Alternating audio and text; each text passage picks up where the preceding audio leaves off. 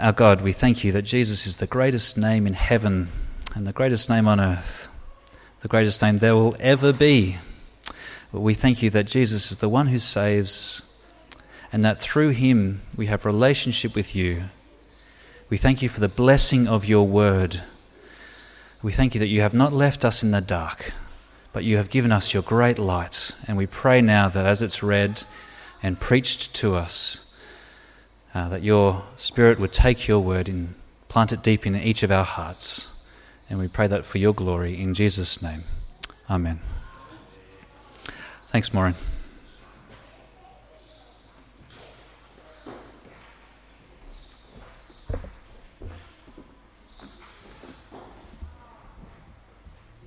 Good morning. Good morning.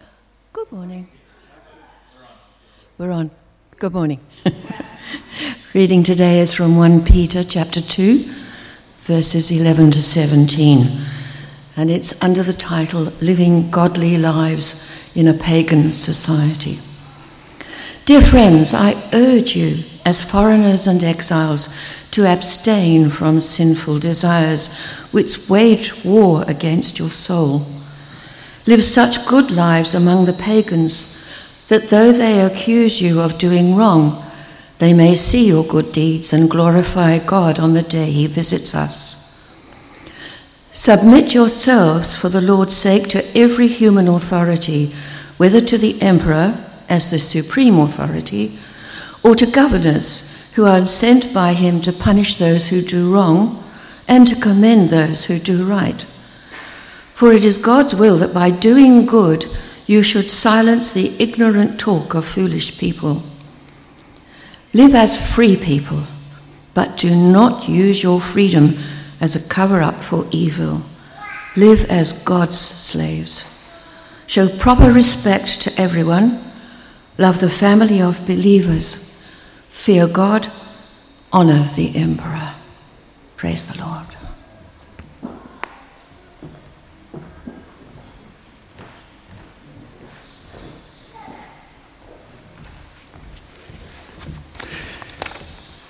Uh, Sue and I have really enjoyed being with you these uh, few weeks, so thank you so much for your warm hospitality and care for us. It's uh, really encouraging to be back with you and to see you all meeting again after a prolonged period of not being able to do that, so uh, terrific.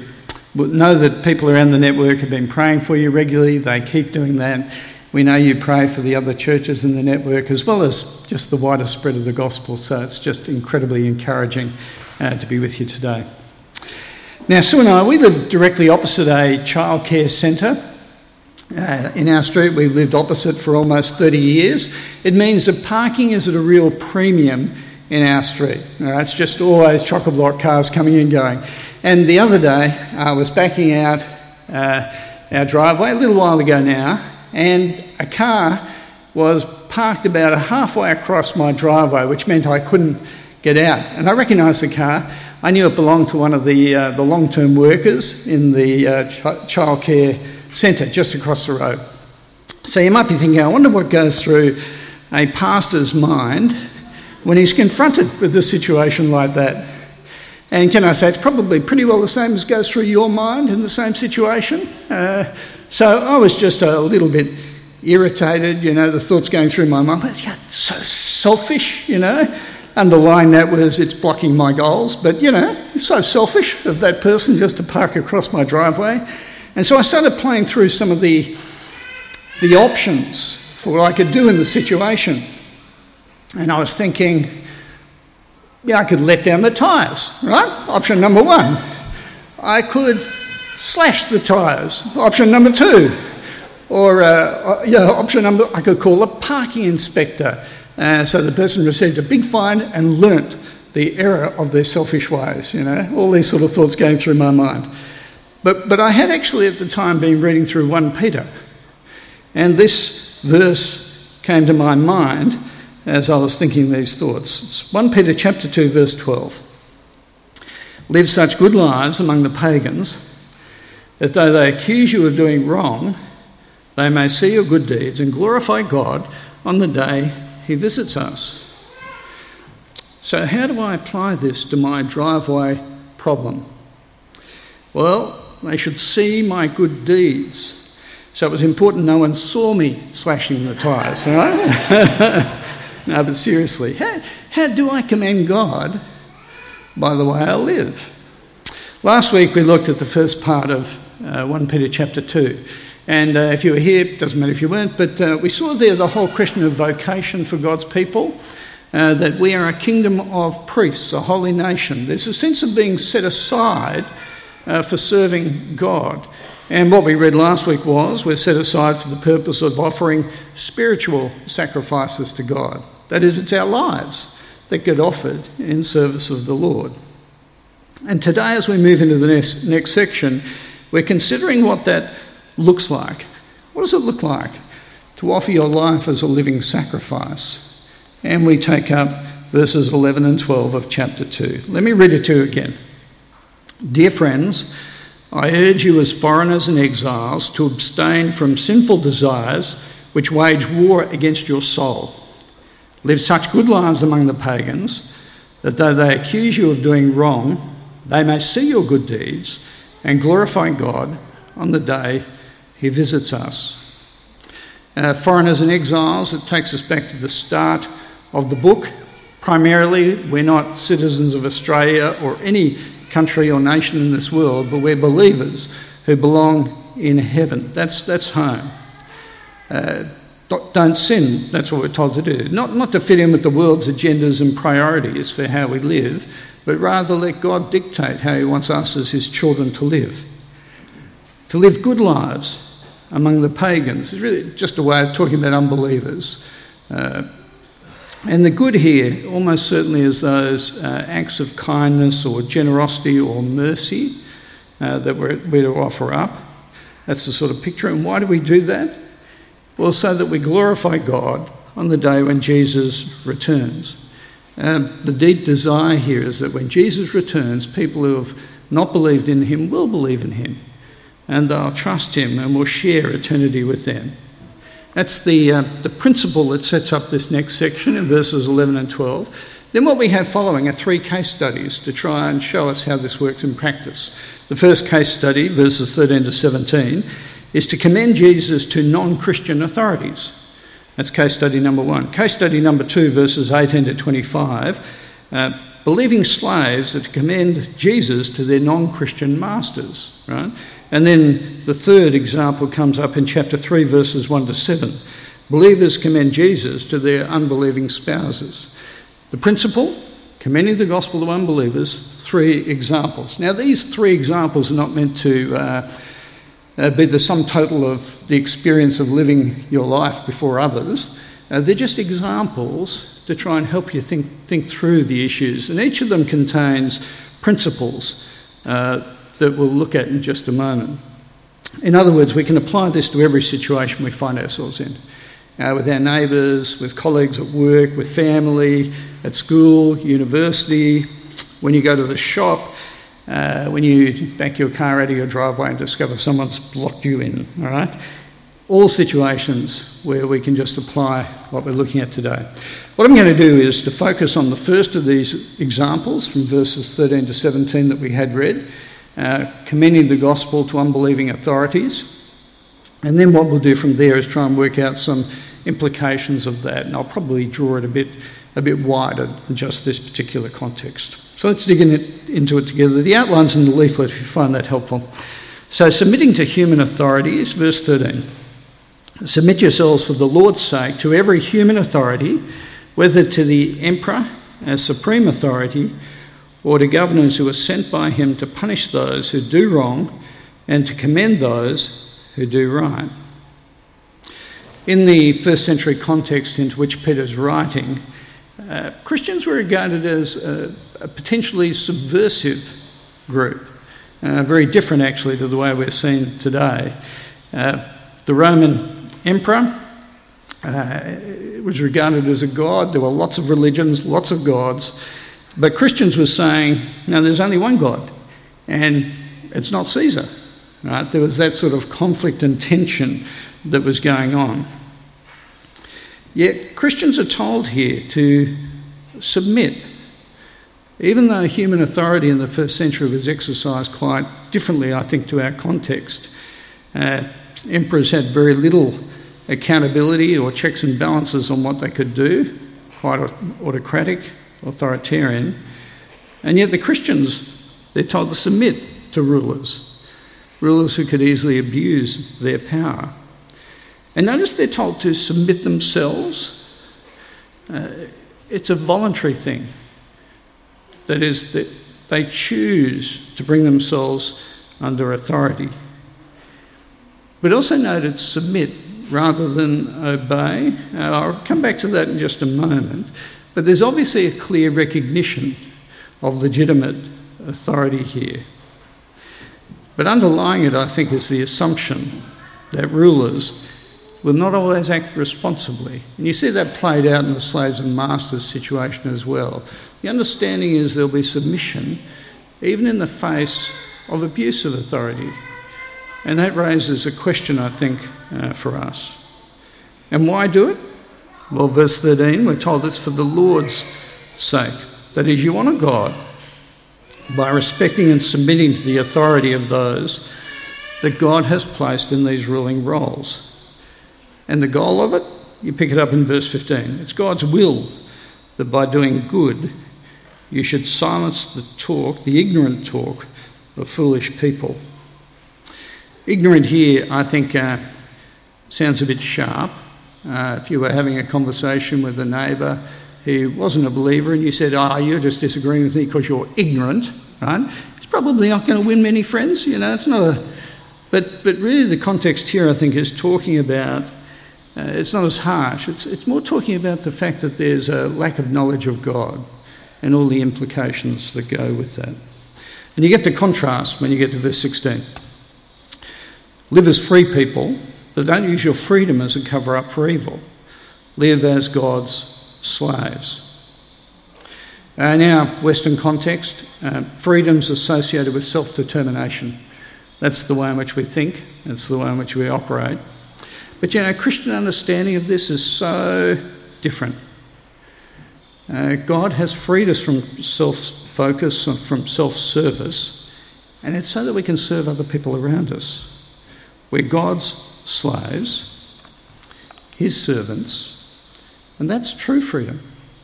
That is freedom. So, what I've done is just really skated through these verses, giving you the elements that exist there and what I want to do is bounce into what this means for us in 21st century Victor Harbor or wherever you happen to live. First thing I want to say is we should have proper respect and honour for those who are in authority. We should do that as believers. Aussies, on the whole, we're cynical, anti authority, uh, we're big on cutting down the tall poppies. It is a national pastime. We're good at criticising those in public office. Uh, it is a national sport, I think. And when polls are taken, it shows that uh, politicians on the whole uh, are some of the least trusted and regarded people in our society. Can I say this must not be the culture among God's people? It should not be the case. We pray for our rulers, we pray for our Premier, our MPs. I hope you pray for your local mayor, uh, for police, uh, for those who teach in our schools, for principals of schools, uh, for those who lecture at universities and chancellors and vice chancellors, all those who have those sort of authority positions. That's our approach. And generally, it means we will actually, by submitting to them, obey them. And most of the time, that makes sense. You know, on the way down here to Victor Harbor this morning from Adelaide, never occurred to me to drive on the right hand side of the road. You know, I just I thought I should just stick to the left hand side. But really, that was a little self serving. You know, it, uh, I could have. You know, I know that that rule, driving on the left, is helpful for us all to do all at the same time. You know, sort of, or murder, right? I think it's a good idea. We don't go around murdering people. It sort of, it just erodes trust in relationships if we just do, make a sport of doing that. But most of the laws we get and we think make a lot of sense. But there are some we can hang loose to. Um, if you did not go above the speed limit all the way here this morning, put up your hand. No, I'm not going to get you to do that. But do you know what I mean? It's uh, they're actually, we're loose as believers to some of the rules when it, uh, it suits us. But friends, we, we obey the laws, we submit to those laws, and actually we do it not for self serving reasons that there's benefit, but actually uh, because we serve the Lord. It's for the Lord's sake that we do those sort of things. Let me also say there are limits to our submission or our obedience. If we went to uh, Acts of the Apostles, uh, chapters 4 and 5, we'd see uh, Peter the Apostle, St. Peter, who wrote this letter. He's arrested a couple of times with other people. The religious authorities, they give him very clear instructions not to speak about Jesus. Right? And he disobeys them. Both times Peter says he has to obey God and therefore he disobeys them. He doesn't submit to their instructions. I want you to note in verse 17 of 1 Peter chapter 2, Peter writes, Fear God, honour the emperor. As I said, the first, uh, in the first century, emperors were regarded as a god. But of course, believers, we know there is only one God, and therefore we are to fear and respect him. Uh, the emperor, God's servant, therefore we honour the emperor or those who are in ruling authority. Our first allegiance is always uh, to the Lord, that always comes first. Let me just uh, make a passing comment again about Acts 4 and 5 and Peter when he's arrested. Uh, Peter was actually, and the others were doing good when they were arrested in terms of this. That is, they were healing people, uh, they were being kind uh, to the poor, they were generally doing good. But doing good doesn't guarantee uh, that will be loved by unbelievers around us. It's not a, a given. Uh, this passage in 1 Peter 2 talks about eroding the basis for people being able to criticise Christians because we, we disregard leaders, but it doesn't guarantee it. It doesn't prevent us um, being persecuted or suffering. It doesn't prevent people saying things about us either. Uh, so it's a bit of an aside. So let me try and apply it just briefly. When will we have to choose between God and human authorities in our particular situation. Um, a few months ago, uh, we weren't able to meet together because the government had decreed uh, that uh, groups like this were not permitted to be able to meet. Some churches ignored that instruction. They'll go to a place like Hebrews chapter 10, uh, where it says, Don't neglect to meet together. And therefore they said, Well, this is a place where we have an instruction from the Lord, and therefore we ought to meet, even though the government has said we, we shouldn't. I, I think that was a general good situation. That is, by not meeting, we were playing our part in loving the people around us, and we were being singled out in any way. It just seems to be an appropriate time where we submit to authorities.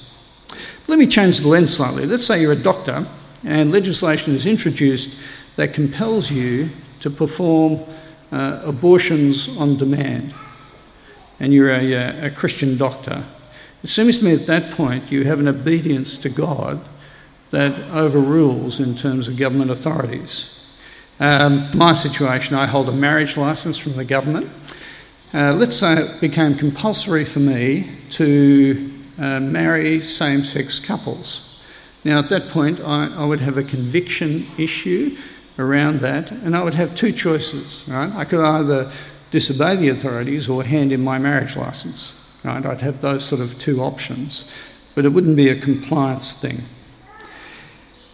What about uh, human rights protests? A number of those have been occurring in our context. Uh, recently, you think about the marches in Hong Kong where over the last 12 months, Black Lives Matter, uh, those sort of protests have been held.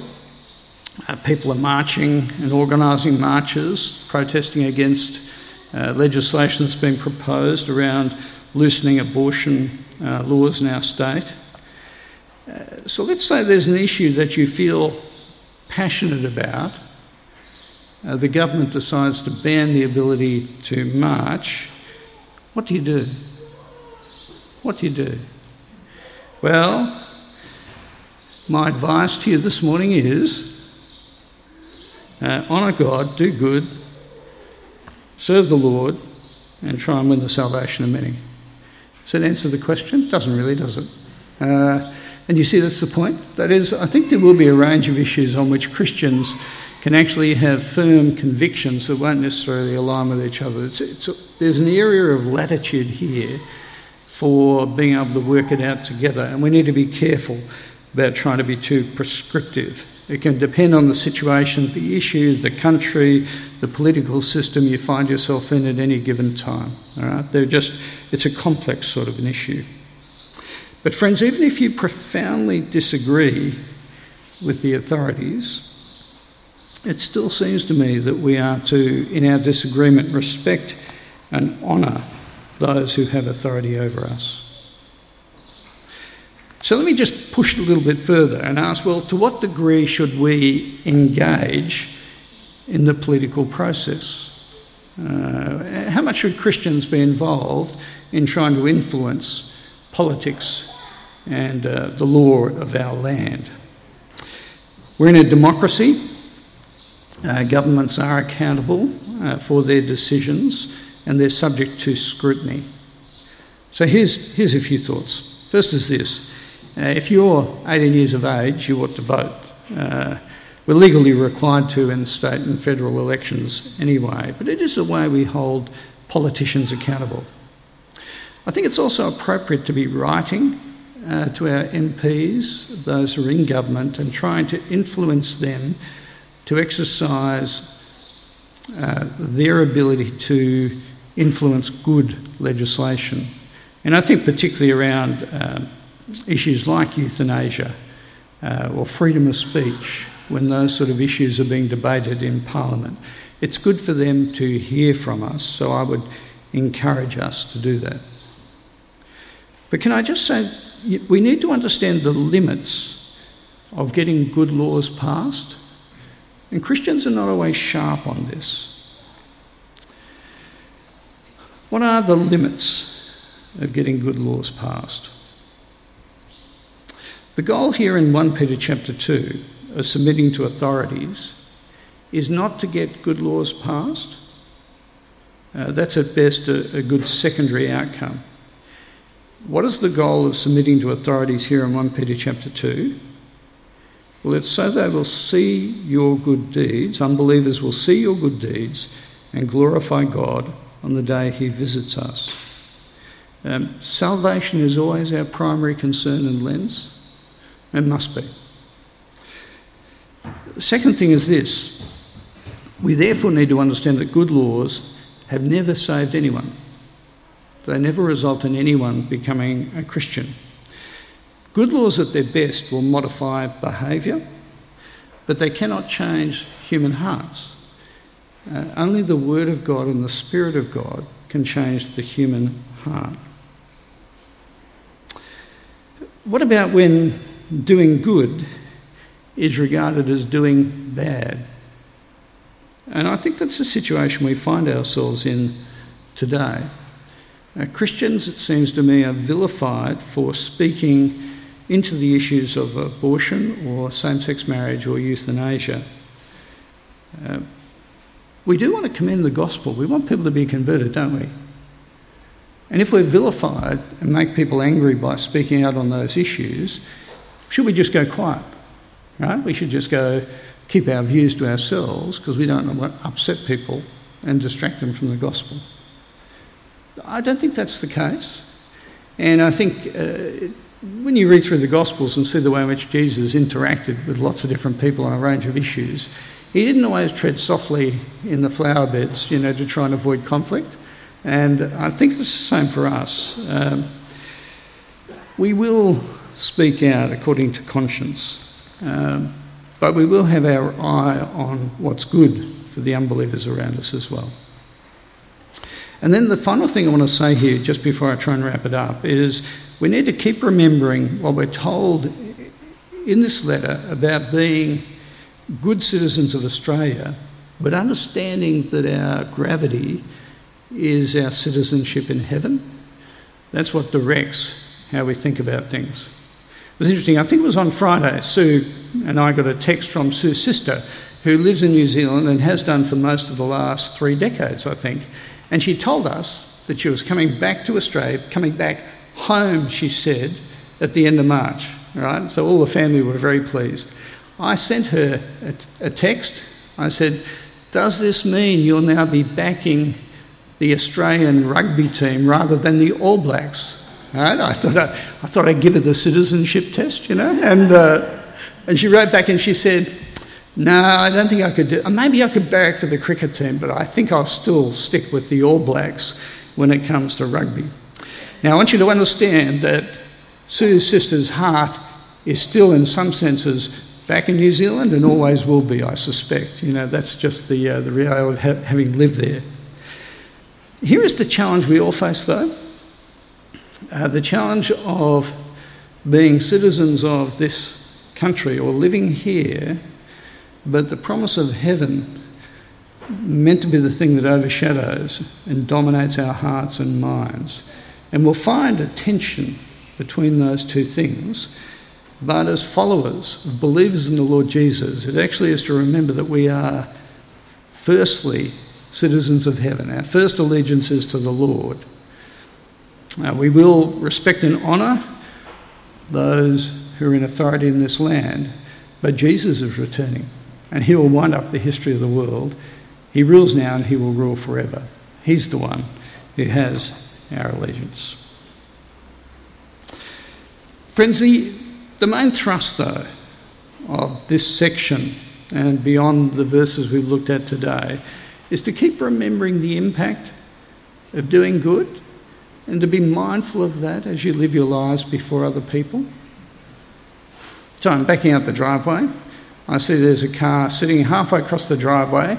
I know it's a worker in the childcare centre, and that person is going to be there for another six or seven hours, according to my calculations.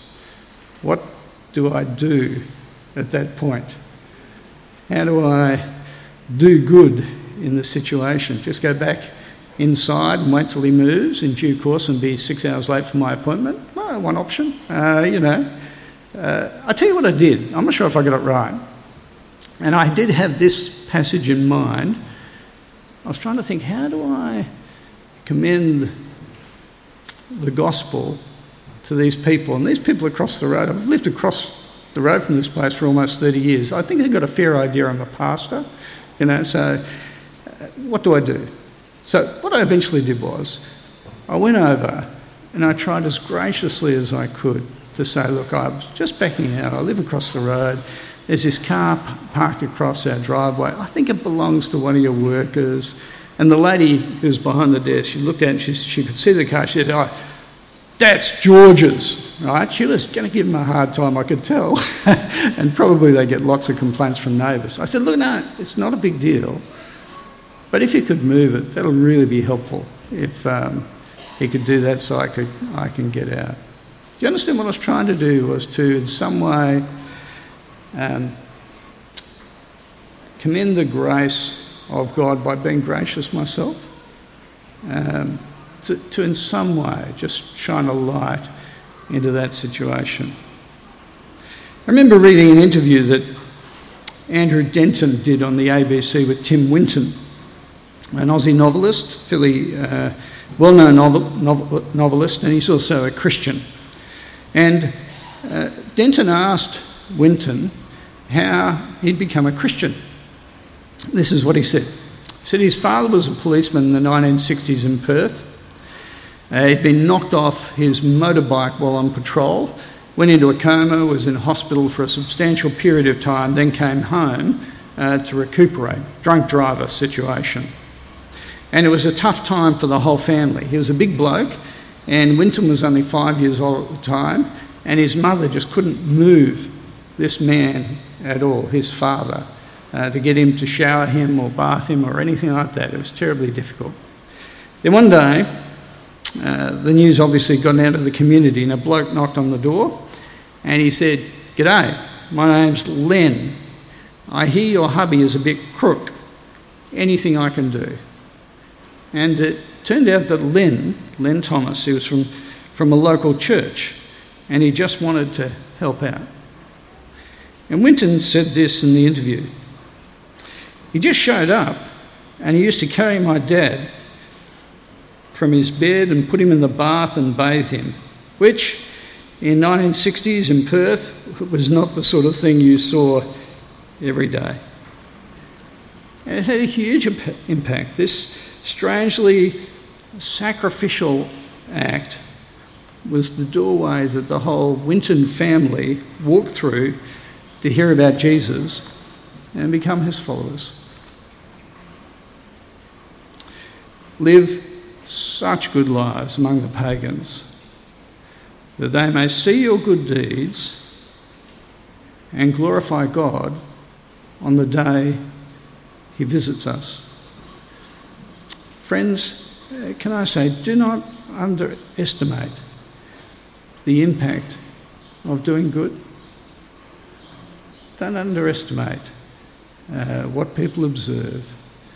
Uh, don't underestimate the power of lives that are submitted to the Lord and want to serve Him in this world, in all the situations and relationships that you find yourself in.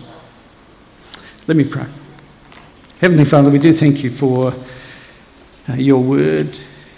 Uh, it's, all, it's always apt, uh, it always applies to the realities of life. It clearly identifies the issues of the here and now and eternity. And Father, we do pray that you will uh, help us to work out how we serve you as citizens of yours, as uh, priests in this world, as we commend the gospel to those around us. And Father, we pray we won't underestimate uh, the significance of doing good as we serve you by serving others. Father, please give us the joy of being able to uh, see others come into the kingdom and put their trust in your Son. Uh, help us to keep taking up the opportunities to build those relationships with others, relationships of service and love, uh, just like the one we follow, the Lord Jesus, who served and loved us. And we pray this in Jesus' name. Amen.